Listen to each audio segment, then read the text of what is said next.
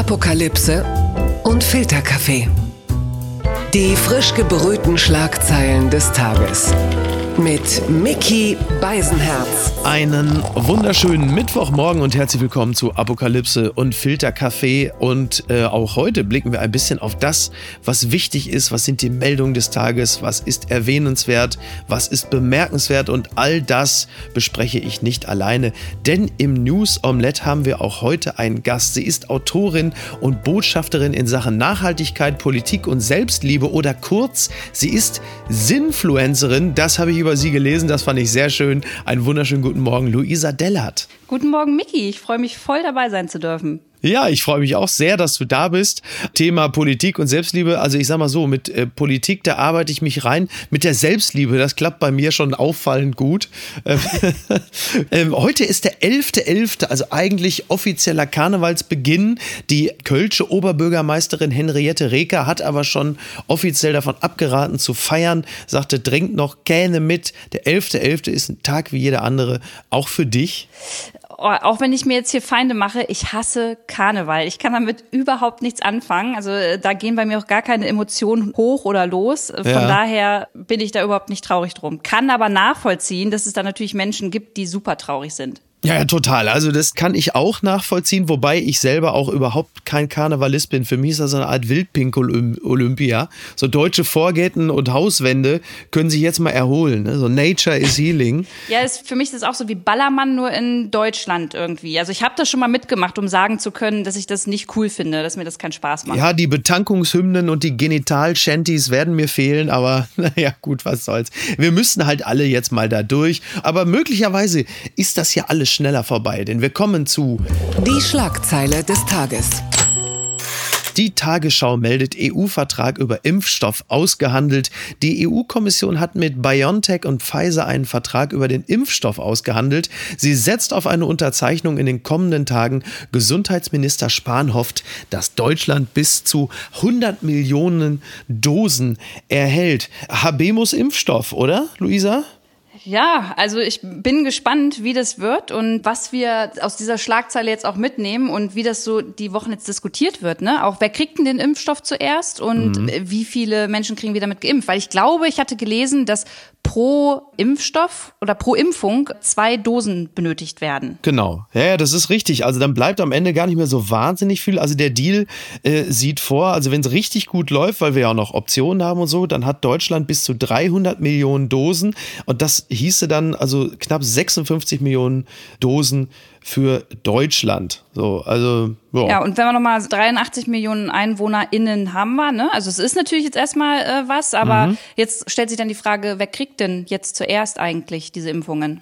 Genau, ja, also die Risikogruppen sind ja zuerst da, dann die äh, systemrelevanten, tja, ich weiß nicht, also siehst du dich in irgendeiner Art und Weise äh, da in der bevorzugten Position? Nee, überhaupt nicht. Also ich bleib zu Hause und ich äh, denke, ich kann es noch aushalten. Äh, meiner Meinung nach ist es wichtig, dass ältere Menschen auf jeden Fall diese Impfung bekommen und auch annehmen, weil ich glaube, dass wir da noch viel lockern können, ne? weil das ja auch eben eine ganz große Risikogruppe ist und wenn die eben kein Risiko mehr darstellt, ähm, sich irgendwo anzustecken, dann können wir auch wieder ein paar mehr Lockerungen mal hier in Deutschland einkehren lassen. Genau, davon ist auszugehen. Ne? Es geht ja vor allen Dingen darum, immer noch diese berühmte Triage äh, zu vermeiden, die ja in erster Linie immer dann entsteht, wenn halt eben Risikopatienten auf die Intensivstation müssen. Einerseits erstmal ist das mit den Zulassungsverfahren so eine Sache, die gehen in den USA traditionell schneller. Da kannst du dir ja theoretisch auch Flugbenzin spritzen. Solange du, du nicht davon stirbst, ist das in den USA ein zugelassenes Medikament. Das heißt, es kann sein, dass die Amerikaner schneller dran sind als wir. Da ist man als Deutscher natürlich sofort, sagt man, es gibt's doch gar nicht, es ist ein, ein deutscher Impfstoff und da kriegen die Amerikaner es zuerst. Und übrigens, der deutsche Impfstoff ist ja auch so ein Thema. Äh, du hast ja bestimmt mitbekommen, dass die Firma BioNTech einem Ehepaar äh, gehört, die stehen die dieser Firma vor mit türkischen Wurzeln, also äh, in dem Falle Urschein und Özlem Türeci. Mhm. Und da gibt es ja so mehrere Themen, die da äh, gerade aufkommen. Zum einen äh, fand ich das interessant, dass das Thema Herkunft plötzlich so eine große Rolle spielt. Also da wurde ja extrem darauf abgehoben, dass das Menschen mit Migrationshintergrund sind. Also das, was wir im Grunde genommen in den letzten Jahren immer gelernt haben, dass man nicht so sehr auf den Migrationshintergrund immer schielen soll, weil der ja, Zitat, Zitat keine Rolle spielt. Als jetzt die Meldung mit dem Impfstoff kam, war das nicht so. Also die Lehre, die ich daraus gezogen habe, ist, du musst lediglich einen Impfstoff gegen eine Pandemie entdecken und schon können sich die Deutschen auch mal über Migration freuen. Das muss ich morgen dringend meinem Gemüsehändler erzählen. Ich meine, ich verstehe natürlich, wo das herkommt. Das ist ja klar. Naja, also ich frage mich jetzt natürlich, alle, die jetzt äh, auf die, okay, alle, die auf die äh, Anti-Corona-Demos gehen, die wollen ja eh keine Impfung haben. Aber was machen denn ähm, ja. jetzt tatsächlich alle Nazis? Also die nehmen dann den Impfstoff nicht an oder wie? Also generell, dass wir jetzt wieder bei diesem Thema, und das nervt mich so, dass wir da überhaupt wieder über die Herkunft reden müssen, dieser Menschen, die jetzt dann Impfstoff mhm. rausgebracht haben, äh, finde ich super schwierig und super nervig. Also da, da, da geht es auch gar nicht drum. Und das Zweite ist, dass tatsächlich hier auch in den Medien ja äh, überwiegend über den Mann gesprochen wird und nicht über die Frau, obwohl es ja beide zusammen mhm. tatsächlich gerade erforschen. Genau, genau. Also Özlem Türeshi ist ja eine, äh, ist ja, sie hat ja selber 20-jährige Berufserfahrung. Sie hat diesen Impfstoff ja mitentwickelt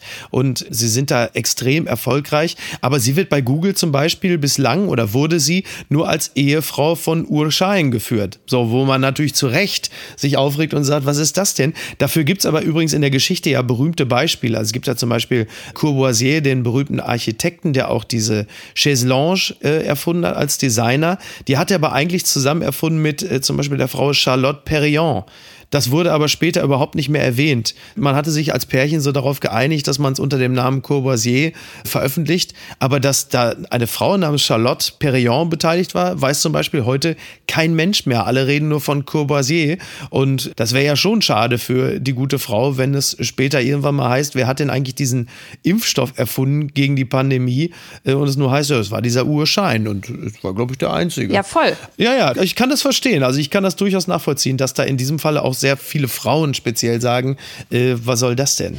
Naja, ja? und Miki, da kann man doch ruhig nochmal sagen, ich finde, gerade jetzt liegt da die Verantwortung auch zum großen Teil bei den Medien. Wie berichten die darüber? Wie stellen die das Ganze dar? Ja, weil äh, so wie berichtet wird, so kommt es auch dann bei uns an. Und äh, so wie das adressiert wird, so bleibt es auch in unserem Kopf. Und wenn dann nun mal immer nur von dem Mann die Rede ist und auch Bilder betitelt werden, vor mhm. äh, gestern Abend habe ich noch in der Bildzeitung wieder äh, nur ein Foto von ihm gesehen und nicht von ihr, äh, finde ich schwierig. Also ich glaube, da muss einfach äh, noch mehr Bewusstsein auch in der Medienlandschaft so ein bisschen für dieses Thema da sein. Generell, äh, ja, Thema Sexismus ist halt ein Thema. Ja, dann nennen wir das Ding doch einfach äh, äh, Türeci-Shot oder so. ne? Dann sofort entsprechend Brandon, dann ist das schon klar, oder? So ja, oder? Wir, wir bleiben da mal dran. Verlierer des Tages ist Donald Trump. Er weiß es nur noch nicht oder es hat ihm immer noch keiner gesagt. Es ist nach wie vor so, er akzeptiert die Wahlniederlage nicht und bemüht alles, was in seiner, ähm, tja, ist da noch Macht? Steht. Die Welt schreibt, Biden bezeichnet Trumps Verhalten als Peinlichkeit. Er hat äh, jetzt nochmal offiziell gesagt, dass die Weigerung von Trump, die Wahlniederlage anzuerkennen, eine Peinlichkeit sei. Zitat. Ich denke ganz ehrlich, dass es eine Peinlichkeit ist.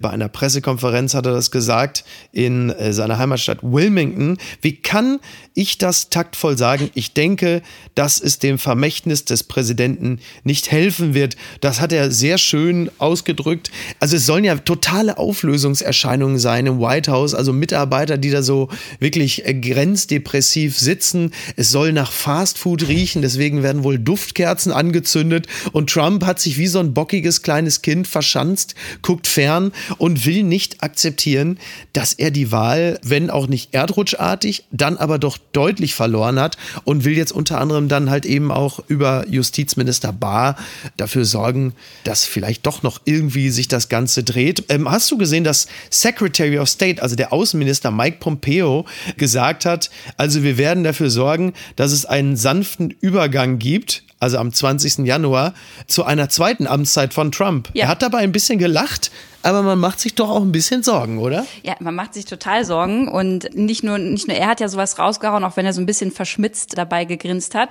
mhm. äh, sondern auch Mitch McConnell, glaube ich, ne, ja. der Mehrheitsführer äh, der Republikaner im Senat und der hat sich ja auch mit Trump nochmal äh, solidarisiert und ihm das Recht eingeräumt, die Wahlen zu überprüfen. Er hat zwar jetzt nicht wie Trump von Wahlbetrug gesprochen, aber er hat gesagt, das Ergebnis, das erkennt er jetzt noch nicht an, weil es eben noch nicht offiziell bestätigt ist. Ja. Und Und ja, da bin ich schon gespannt, wie das läuft. Und übrigens bin ich total gespannt darauf, was mit Melania jetzt eigentlich ist. Redet die jetzt mal in Zukunft oder reicht die die Scheidung einfach nur schriftlich ein? Also da freue ich mich drauf. Ja, da bin ich allerdings auch gespannt. Ich habe ja auch schon einfach angenommen, der Vertrag endet und sie kann äh, dann endlich sagen, die Option für die nächsten vier Jahre, die verfällt jetzt. Also sowas hat man wirklich noch nicht erlebt. Übrigens muss man aber fairerweise sagen, wir schlagen die Hände beim Kopf zusammen, was äh, so die Trump-Administration, die Republikaner angeht. Damals, als das Team Clinton das Weiße Haus verlassen hat, um für die George W. Bush-Administration Platz zu machen, haben die sich auch nicht gerade ehrenhaft verhalten. Also der komplette Staff von Clinton hat damals das Weiße Haus ungefähr für 15.000 Dollar beschädigt. So, da wurden dann irgendwelche Telefonkabel aus der Wand gerissen, äh, da wurden irgendwelche Anrufbeantworter-Messages hinterlassen. Das Bad, also die Waschräume wurden dann, äh, ich sag's mal vorsichtig, defekiert, ja, und vandalisiert. Und äh, bei den Computertastaturen wurde im das W rausgebrochen wegen George W. Das, gla das glaube ich dir nicht wirklich. Doch, ja, ja, ja, ja, das ist tatsächlich passiert. Das ist der reinste Kindergarten da, ne? Ich weiß nicht, was mit einem passiert, wenn man da irgendwie reinkommt ins Weiße Haus. Keine Ahnung. Ja, ja, wirklich, aber genau so war es. Es ging sogar so weit, dass da Klebstoff auf dem Pult und in den Schubladen äh, so hinterlassen wurde. Ja, ja, also wirklich alles, so dass da nicht noch Zahnpasta unter den Türklinken war. Ist, also das muss man dann fairerweise auch mal erwähnen. Ähm, naja. Oh, ey, kannst du dir das bildlich vorstellen, dass sowas hier irgendwie mit Merkel passiert? Du, also wenn Friedrich Merz in irgendeiner Art und Weise nicht seinen Willen bekommt, halte ich grundsätzlich noch alles für möglich. Wobei die Vorstellung, dass Merkel das macht, oh, ich bin mal gespannt hier. Man soll ja, ich weiß ja gar nicht, wer Merkel nachfolgen würde, aber wenn jetzt Friedrich Merz der Nachfolger von Merkel würde oder so, soll der Merz auch gucken, wie er klarkommt. Der Arsch. Schöne Vorstellung, so irgendwie. Ich weiß nicht, was würde denn Merkel dann machen? Ich meine, sie ist ja das Naturwissenschaftlerin. Ist sie würde ihm wahrscheinlich wirklich so ein Knallgas-Experiment hinterlassen oder so. Oder irgendwie in der Toilette. Ne? Es gibt auch so diese, diese Bomben, die man dann in der Toilette hinterlässt. Ja, oder so. irgendwas auf jeden Fall in seinem Kanzleramtbüro dann tatsächlich. Ja. Da müsste ich mal drüber nachdenken. Aber ist eine schöne Vorstellung. Bin aber auch eigentlich froh, dass es dann doch hier nicht in Deutschland so läuft wie in Amerika. Darauf können wir uns einigen, ja. Blattgold. Die Frankfurter Rundschau schreibt Demonstration gegen Corona, Großdemo verboten. Attila Hildmann kritisiert Wanderzirkus von Querdenkern. Die geplante Großdemonstration der selbsternannten Querdenker in Schwerin wurde verboten. Die Stadt untersagt den Aufmarsch der Verschwörungsgläubigen aus formalen Gründen. Ja, das Ganze wurde jetzt abgesagt und die Gründe sind relativ einfach, denn die Anmelder der Demonstration kommen nicht aus Mecklenburg-Vorpommern. So, und nach den geltenden Corona-Bestimmungen sind sie illegal nach Schwerin gereicht, also quasi als Tagestouristen und das ist derzeit nicht erlaubt. Aber ohne die Organisatoren dieser Demonstration war ein ordnungsgemäßer Ablauf der Demonstration nicht zu gewährleisten. Und auf die Art und Weise hat man sich dann auf dem Rechtswege äh, dieser Demonstration entledigt. Du kannst dir natürlich vorstellen, dass die äh, Verschwörungsgläubigen darüber natürlich toben. Das ist ja klar. Ja, da brechen die Telegram-Gruppen zusammen, glaube ich, oder? Ja, ja, total. Also da ist jetzt, da ist richtig was los. In Sachsen ist das ja jetzt auch ein bisschen anders. Da wurden äh, auch die Corona-Regeln verschärft nach diesem Querdenken. Eklat, muss man ja sagen. Und da werden jetzt Versammlungen künftig auf 1000 Teilnehmer beschränkt. So, ich, damit kann man jetzt, sagen wir mal, noch einigermaßen leben, dass man da nicht mehr diese riesige Aerosol-Polonaise hat, die da einmal quer durch die Stadt zieht. Du hast die Bilder aus Leipzig äh, ja auch gesehen, oder? Mhm. Ja, ich habe sie gesehen und äh, was soll ich sagen? Also es hat mich halt überhaupt nicht geschockt oder verwundert, dass da jetzt wieder Menschen, das waren ja, glaube ich, circa 20.000 TeilnehmerInnen, Genau, ja. da ohne Masken und ohne Abstand stehen. Das war ja vorhersehbar, das war ja angekündigt, das kann man überall nachlesen. Oh, von daher finde ich es ganz schwierig. Ja, wir haben einerseits das Grundrecht auf Versammlungsfreiheit, ja, aber jetzt haben wir eine Pandemie und da muss auch irgendwo Gesundheitsschutz gewährleistet sein. Und ey, liebe Leute, ihr könnt doch alle demonstrieren gehen und eure Meinung sagen, aber ihr könnt ja auch durch eine Maske reden und ihr müsst sie nicht abnehmen. So, ja, dann steht für mich auch fest, okay, dann muss das Ding aufgelöst werden. Und das wurde es dann ja auch, glaube ich, nach erst zwei Stunden dann irgendwie, als man gesehen mhm. hat, okay, es sind mehr als 16.000 TeilnehmerInnen und ähm, keiner hat eine Maske getragen. Und dann ging es ja, glaube ich, erst richtig ja, ja. los, ne? Die Randale. Das, ja. Ja, was sagst du denn dazu? So, wie geht die Polizei, wie soll denn überhaupt die Regierung in Zukunft äh, damit umgehen? Man will ja auch nicht noch mehr die Stimmung irgendwie aufheizen. Ja, das Problem ist ja, dass du ja meistens dann bei solchen Demos so ein Gewölle aus den unterschiedlichsten Interessen hast, das aber dann äh, nicht nur visuell, sondern auch zahlenmäßig dominiert wird durch einfach lupenreine Nazis. Also es gab ja ein paar, die dort eine Maske getragen haben. Dummerweise war auf der Maske äh, die untere Gesichtshälfte von Adolf Hitler abgedruckt. Oh, wow. So spätestens da sagt man dann ja, Freunde, ja, ja, das, das habe ich auch gesehen. Also, dass da jetzt der Innenminister und die Polizei und der Ministerpräsident so überrascht waren über das, was da geschehen ist, das finde ich schon einigermaßen traurig, da man ja schon ein bisschen äh, hat kommen sehen können, wer da so aufläuft. Aber klar, du kannst natürlich jetzt auch nicht direkt einfach mit dem Wasserwerfer da reinknallen, auch wenn man es manchmal ganz gerne würde. Denn äh, was auch wahr ist, dass die Stimmung in der Bevölkerung ohnehin schon sehr angeheizt ist. Und wenn du da mal eben so eine Demo gewaltsam auflöst, und ja, mal, Teile der Teilnehmer würde ich auch gerne gewaltsam da wegtreiben, aber es sind halt eben auch andere dabei. Es ist eine echt schwierige Gemengelage, aber mit dem Infektionsschutz und der Begrenzung der Teilnehmer ist man da grundsätzlich schon mal auf dem richtigen Wege, glaube ich. Ja, muss man aber auch echt sein, weil natürlich Leute wie du und ich, die zu Hause geblieben sind und gerade nicht ins Restaurant gehen können oder eine Strafe bekommen, wenn irgendwo die Maske halt nicht auf ist, wir wundern uns dann doch schon, dass da jetzt 20.000 Menschen stehen stehen dürfen, ohne dass die eine Strafe letztendlich bekommen, ja, und ihre Maske äh, da nicht aufhaben und keine Abstände einhalten. Also das sind Emotionen, die auf beiden Seiten jetzt bald überkochen und da muss man jetzt mal langsam so einen Mittelweg finden, damit das nicht noch extremer wird und sich auch vor allem diese Querdenkerseite nicht noch mehr radikalisiert, weil das tun die schon. Ja, äh, nicht zuletzt deshalb hat äh, übrigens Angela Merkel auch ein bisschen Angst vor Weihnachten, nicht weil sie der Grinch ist, sondern weil sie natürlich intern schon besprechen, wie lange sie diese aktuellen Lockdown-Light- und Wellenbrecher-Shutdown-Maßnahmen ziehen können. Und äh, innerhalb der Bundesregierung weiß man natürlich, wenn das jetzt auch noch bis in die Weihnachtsfeiertage hineinragt, dann schwindet die Akzeptanz für diese Maßnahmen noch heftiger, als das ohnehin der Fall ist. Also das wird uns noch lange begleiten und die Stimmung wird angespannt sein.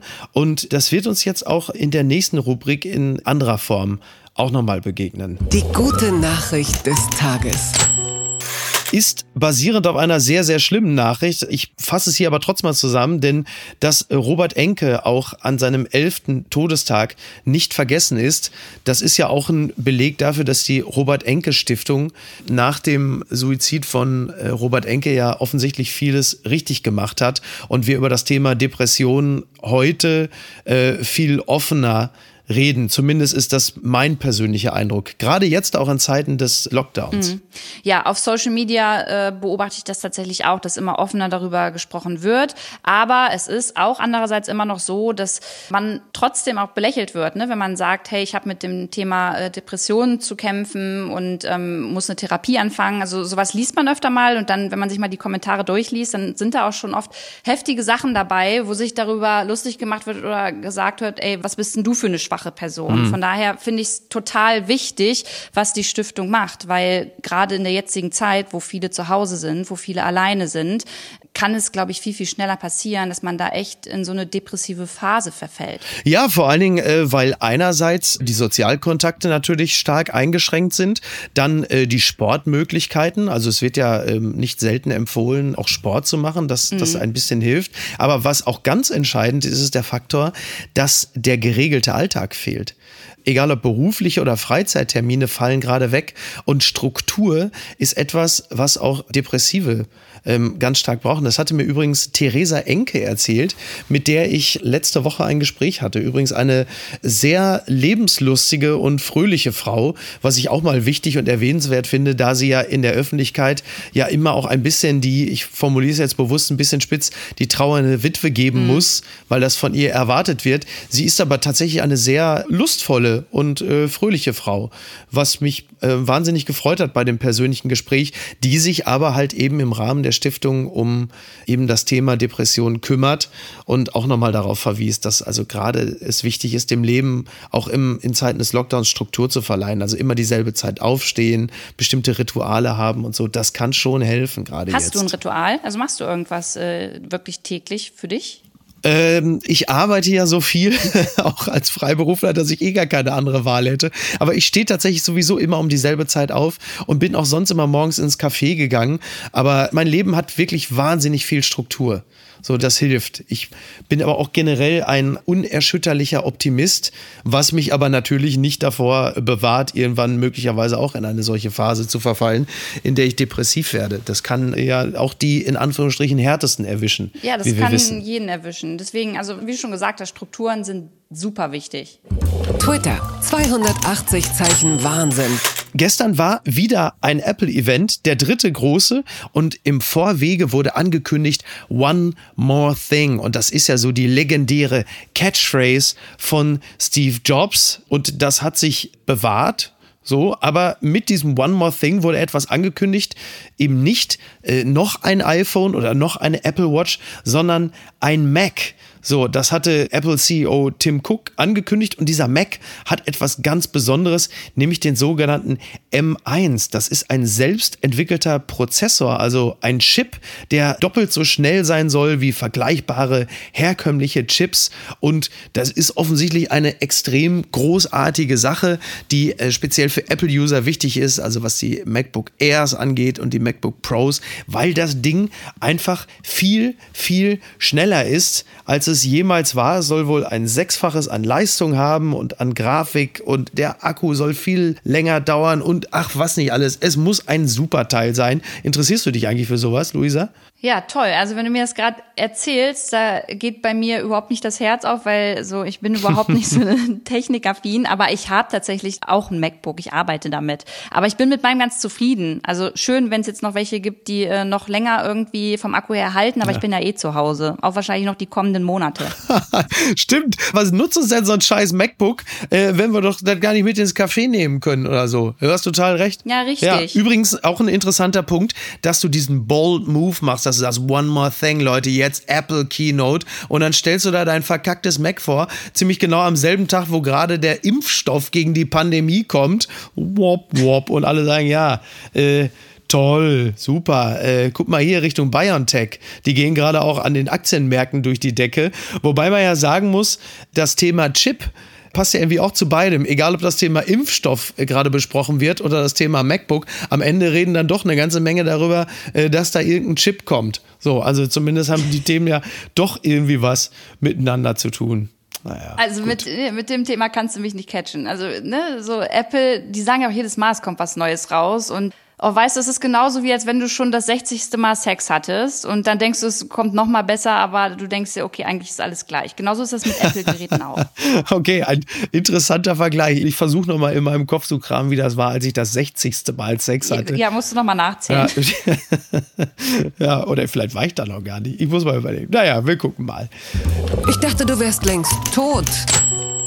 Das Thema Hyperloop NTV schreibt, zwei Menschen in Superkapsel, Virgin gelingt Hyperloop-Testfahrt von New York nach Washington in nur 30 Minuten. Das soll mit der Hochgeschwindigkeitskapsel von Virgin Hyperloop in Zukunft möglich sein. Eine erste Testfahrt mit zwei Passagieren geht erfolgreich über die Bühne. Das Unternehmen frohlockt über einen geschichtsträchtigen Tag. Ja, also dieses Transportsystem äh, war ja immer mal im Gespräch. Ich dachte, dass das schon längst gar kein Thema mehr ist, aber offensichtlich tatsächlich äh, kann man da jetzt mit äh, 172 Kilometern pro Stunde da quasi wie so eine menschliche Rohrpost durch die Gegend geballert werden. Ja, krass. Ja, finde ich auch. Also ja, also ich finde es einerseits wirklich interessant, andererseits, Miki, habe ich dann auch so ein bisschen Sorge, ey, was machen wir eigentlich noch alles, damit wir noch mehr Zeit und noch effektiver Dinge tun können? Also weißt du, wo ist denn das Limit? Also wann, ja. äh, wann können wir auch mal leben, ohne so ein bisschen äh, zu schauen, wie viel Zeit wir für irgendwas brauchen? Also natürlich ist das super, auch was das Zeitmanagement angeht, aber ja, wo, wo hört's auf?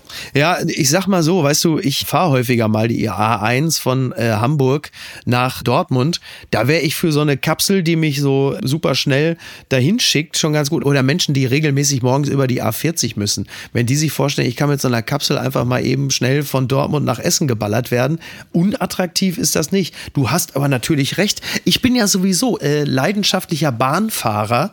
Von daher weiß ich ja, wie es ist, tendenziell eher entschleunigt nicht zu reisen. Oh, Bahnfahren finde ich auch super.